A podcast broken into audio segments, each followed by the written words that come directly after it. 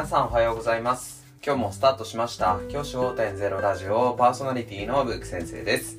僕は現役の教師です。学校で働きながらリスナーの先生たちが今よりちょっとだけいい人生を送れるようなアイデアを発信しています。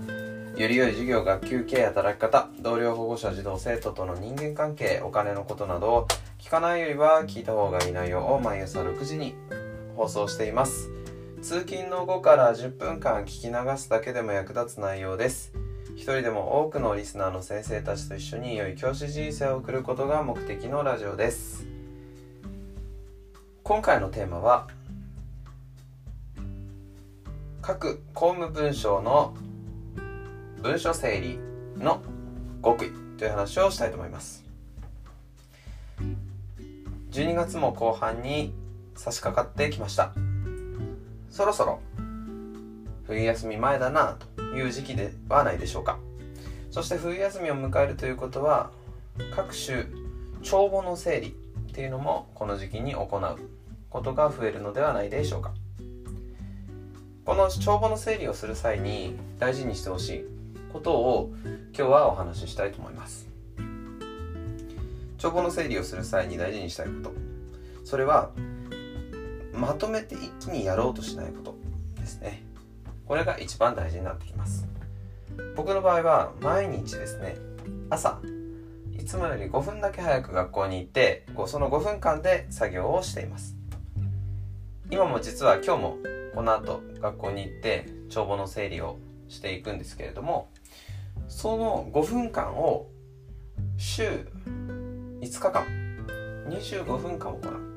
これで帳簿の整理を済ませるというふうに僕は決めてリミットを決めて活動をしています。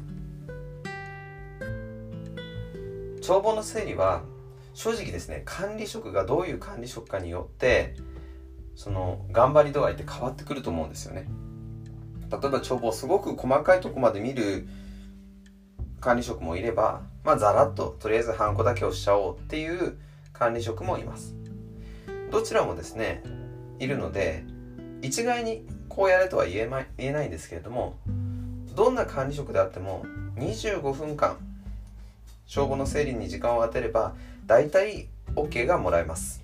僕も今までいろんな管理職と出会ってきましたが25分間のこの帳簿整理の時間を使うだけで基本的に今まで何か問題が起きたことはありません。このような活動を25分間の毎日5分間でね25分間の帳簿整理っていう風に決めてやるならこの来週の1週間が勝負だと思います。来週の末から終業式に入ってで大体ね2学期終了あるいは前あの冬休みに突入というような形で進んでいくわけですからそうなってきた時に大事なことはやはり早め早めにいろいろな活動を終わらせておくこと。そこだと思っています。早め早めに終わらせる。それを意識してほしいなというふうに思います。日々忙しい生活を送っている先生方です。そんな先生方が休めるチャンスはやっぱり長期休みになってくると思います。長期休み中に帳簿の整理のためだけに学校に来て仕事をする。それって結構もったいなくないですかね？僕はそれはすごくもったいないと思っています。